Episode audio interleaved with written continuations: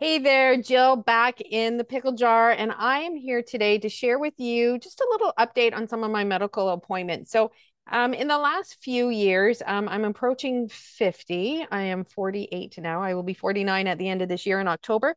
Um, and I've been living with adrenal insufficiency for almost 13 years. It'll be 13 years in March. Um, and my treatment has started on tablets, as you may know. And then about seven years ago, I went to using an infusion pump. And I've been very diligent about working on my quality of life and trying to um, make sure my steroid dosage mat- matched the quality of life, my lifestyle of what I wanted to live. And um, so now that I've been dealing with this, this for about 13 years, um, about two years ago, I started noticing when I was picking things up with my hands, um, the best way I can describe it is that my fingers would miss each other. So I would go to rip open a package. Um, I would go to pick something up, and my finger just wasn't where I thought it should be. So it was kind of falling out of place. And if you're watching on YouTube, you'll be able to see how my fingers just kind of kind of fall. And I've showed them before on videos. And um, so you know, when you have an autoimmune disease, and you've been told countless times that these things travel in packs. Um, you know and especially when you've had an have an autoimmune disease that i really think i can trace symptoms back to when i was in high school. So you know 15 years before i was diagnosed it was like my body was deceiving me. There was something going on and i wasn't aware of it. And a lot of the symptoms that i experienced um, when i was diagnosed which i just thought was you know life I chalked it up to being life and being a mother and being, you know, just busy, busy, busy, were actually symptoms of my body struggling and, you know, basically in some way shutting down. It was, it was, there was something very major and catastrophic going on inside. So you get diagnosed with a rare autoimmune disease. You're told these things kind of travel in packs and uh, you're probably going to be prone to them. So, you know, I go to the first symptom I get, okay, my fingers aren't working right. Okay, okay, now now what is it? Okay. Um, I started planning my funeral. I had all these things kind of going on in my head. And um, I automatically go to worst case scenario. You know, it's, you know, my throat gets a little scratchy and I'm like, oh, am I having problems swallowing now? What's going on? You know, oh, well, maybe you're just getting a cold like everybody else. So, um, so but i was definitely having problems with my hands and my fingers. Um, and it got to the point where i would even go to pick something out of the fridge and if it was heavy because i would go to grab it like a pickle jar. Um, you know my fingers weren't in the right spot so i wouldn't have the strength in my grip. But what was very confusing about this is that um, in a good way is my brain could override it. I could actually move my fingers back in place. So that kind of showed initially that my brain was okay. It wasn't a neurological problem. Okay. So, but I still was very persistent on testing. We did x rays. It didn't look like, even though it kind of, people told me it, it presents kind of like um, arthritis. Um, the x-rays didn't show arthritis it didn't show any issues that way no carpal tunnel you know we kind of checked everything out but i was very very persistent about wanting to get the muscles tested so over a year ago i went and had to a neuromuscular specialist um, who was absolutely fabulous um, and we did an EMG. Um, the EMG came back normal, except for one abnormality at the end. And it was um, he put, I don't know, something in my arm. and um, and it sounded like a machine gun going off. And I still remember him going, okay. He goes, I did not expect that. He's like, in all of my career, he goes, Has nobody ever had a normal EMG but had that abnormality at the end? He's like, That should be normal if the rest is normal. Um, and I was like, Well, welcome to Addison's disease. so, well, meet Jill. Let me shake you, shake your hand. Um, so he was very confused. Um, it was more significant in my right arm or in my left arm as in comparison to my right. It was very quiet in my right at the time. So this is just over a year ago. Um, what how I understand what a complex repetitive discharge is, he explained it to me as there's a muscle in my shoulder that's acting like a pacemaker. So basically, what it's doing without my brain, my shoulder is activating the muscles around it. Um, and he said that's very bizarre. so, um, so the last appointment with him was in October, and he's like, you know, nothing's progressed. So there's no really further testing we can do unless things change, which can, you know, really makes sense. He's like, you know, we're going to test it and probably get the exact same results. So, um, his initial diagnosis was, you know, and we all know with adrenal insufficiency, this is kind of the go-to answer. It's the steroids, it's the Addisons. That's it. The, the kind of the blanket answer that that we get. Um, but I also understand that they don't.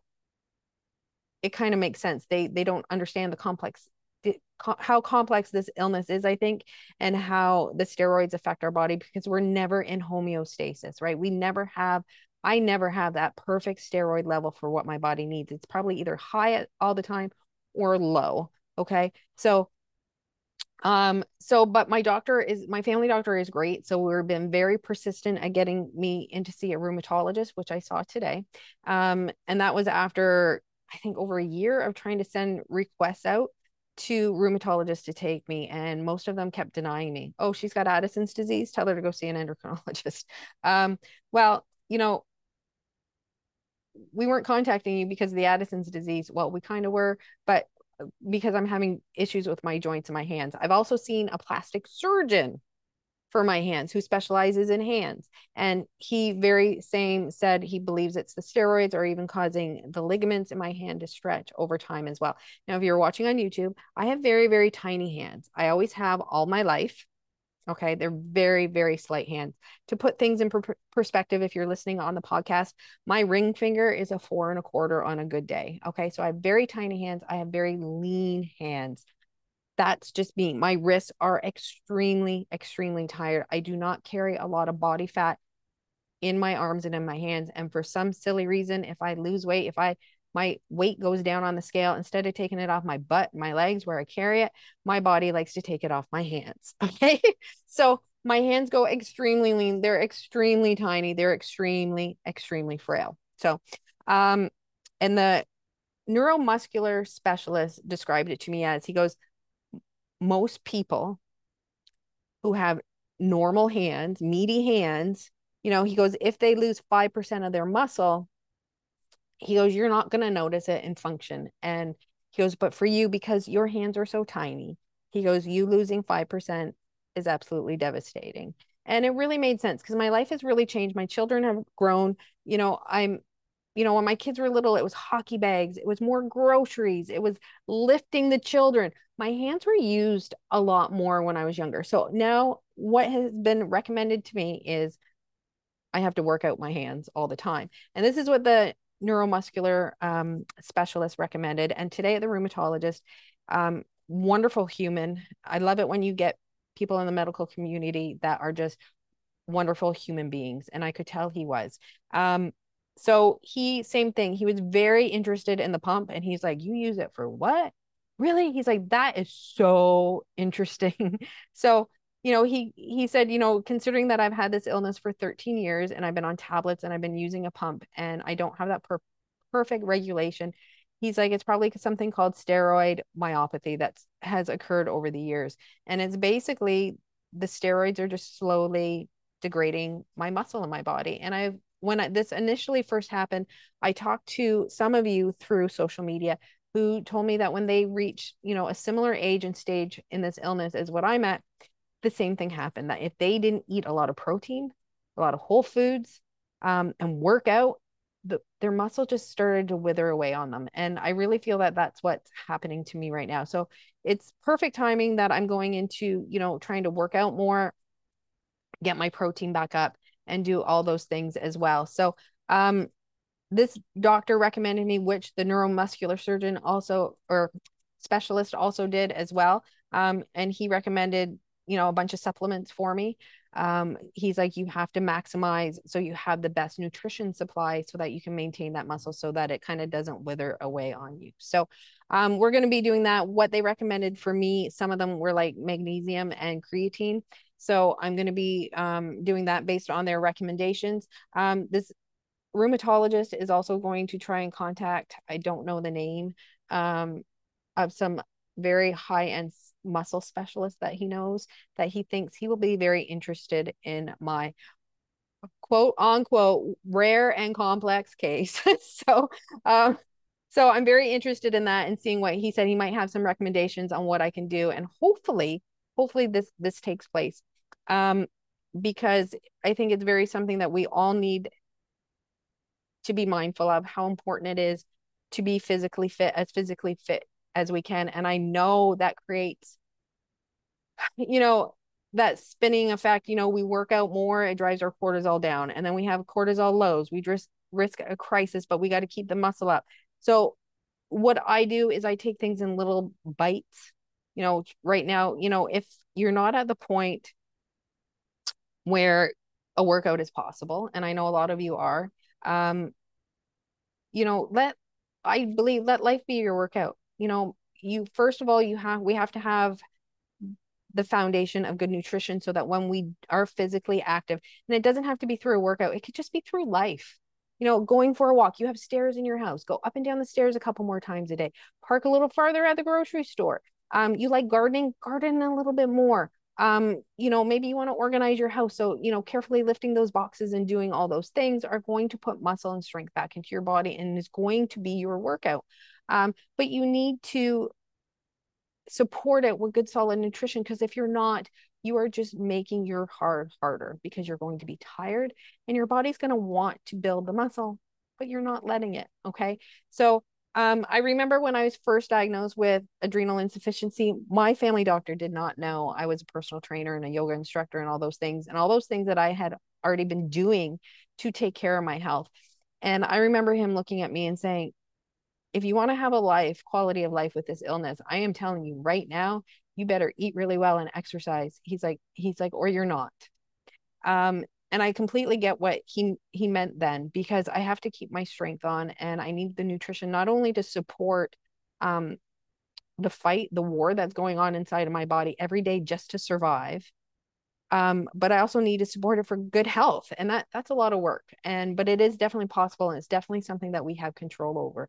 So the next step for me with my hands, my tiny little, my tiny little, well, my kids call them my tiny little grandma hands.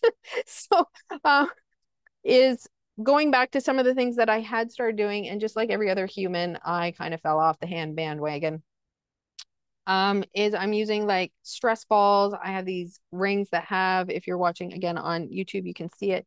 These rings that have tension in it where I can squeeze and release. Just getting back to my workouts, um, picking up weights more and doing things like that are going to be very beneficial. I'm going to do it in bite-sized pieces to manage my cortisol levels. I also have this band here that they had me doing. I can't really show it here, but I'm just twisting motions to to strengthen my wrists and different things like that. So so basically, you know, it's it's going to be hand exercises pretty much every day. So I'm going to keep them places, you know, if I'm watching TV, I'm on the exercise bike. I love my little stationary bike now and putting in all my kilometers. It's definitely something I can do um, on the bike. Okay. Um, this is something I have in control over, and this is something I can be empowered with. So you know, right now, the brain, the spine, everything seems to be doing what it's supposed to be able to do for the muscles. He even tested. I, I've been to my chiropractor. They've tested the strength of my muscles. There's no muscles here. So I have muscle atrophy between my thumb and my index fingers on both hands. Very, very lean. There's like nothing there. Okay. And then these are, I've been told, intrinsic muscles in between your hands, between your fingers. And he's like there's like barely anything there. He was actually surprised that i could drive. He goes can you drive? I'm like yeah i drive just fine. I'm like these are really my hands. They're just a little bit tinier. I've been dealing with them for the last 48 years. So he was very impressed that i was driving. So you know there's a motivation right there. I want to be able to drive in the next few years. And um so i guess i better start putting muscle on. So um so that's kind of what's going now so as long as things don't progress and get worse he said you might not be able to make them better um, he was very honest about that. He's like, he's like, most people, he goes, they're gonna do things, and he kind of, if you're watching again on YouTube, where's the camera? He goes, he goes, they're gonna go up. he's like, you might just stay a straight line, and uh, and I'm like, I'm okay staying a straight line because I know if I'm not staying a straight line, I'm probably nosediving, and this girl isn't gonna nosedive. So this is something that I can do.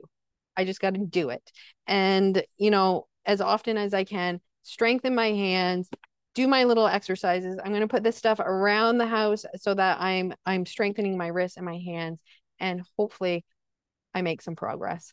So Um, steroid myopathy, that is the word of the day.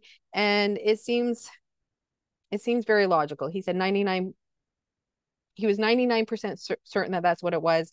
And if things change, he said they could possibly do a, a muscle biopsy um, on my legs. He was actually surprised that I didn't haven't lost a lot of the strength of my legs and that I'm still okay climbing stairs. so so one up for me. She can still stair climb. She's got really skinny hands. That's all. So um, so if you're watching this on YouTube, please comment if you have any suggestions or if you're experiencing this as well. I would love to hear from you and hear what you're doing with it. Um, and if you're not watching it on YouTube, make sure you go to YouTube and check out all the videos and all the presentation videos as well. So, all right. So thank you again for tuning in to the Pickle Jar podcast. And until next time, please be well, my pickles.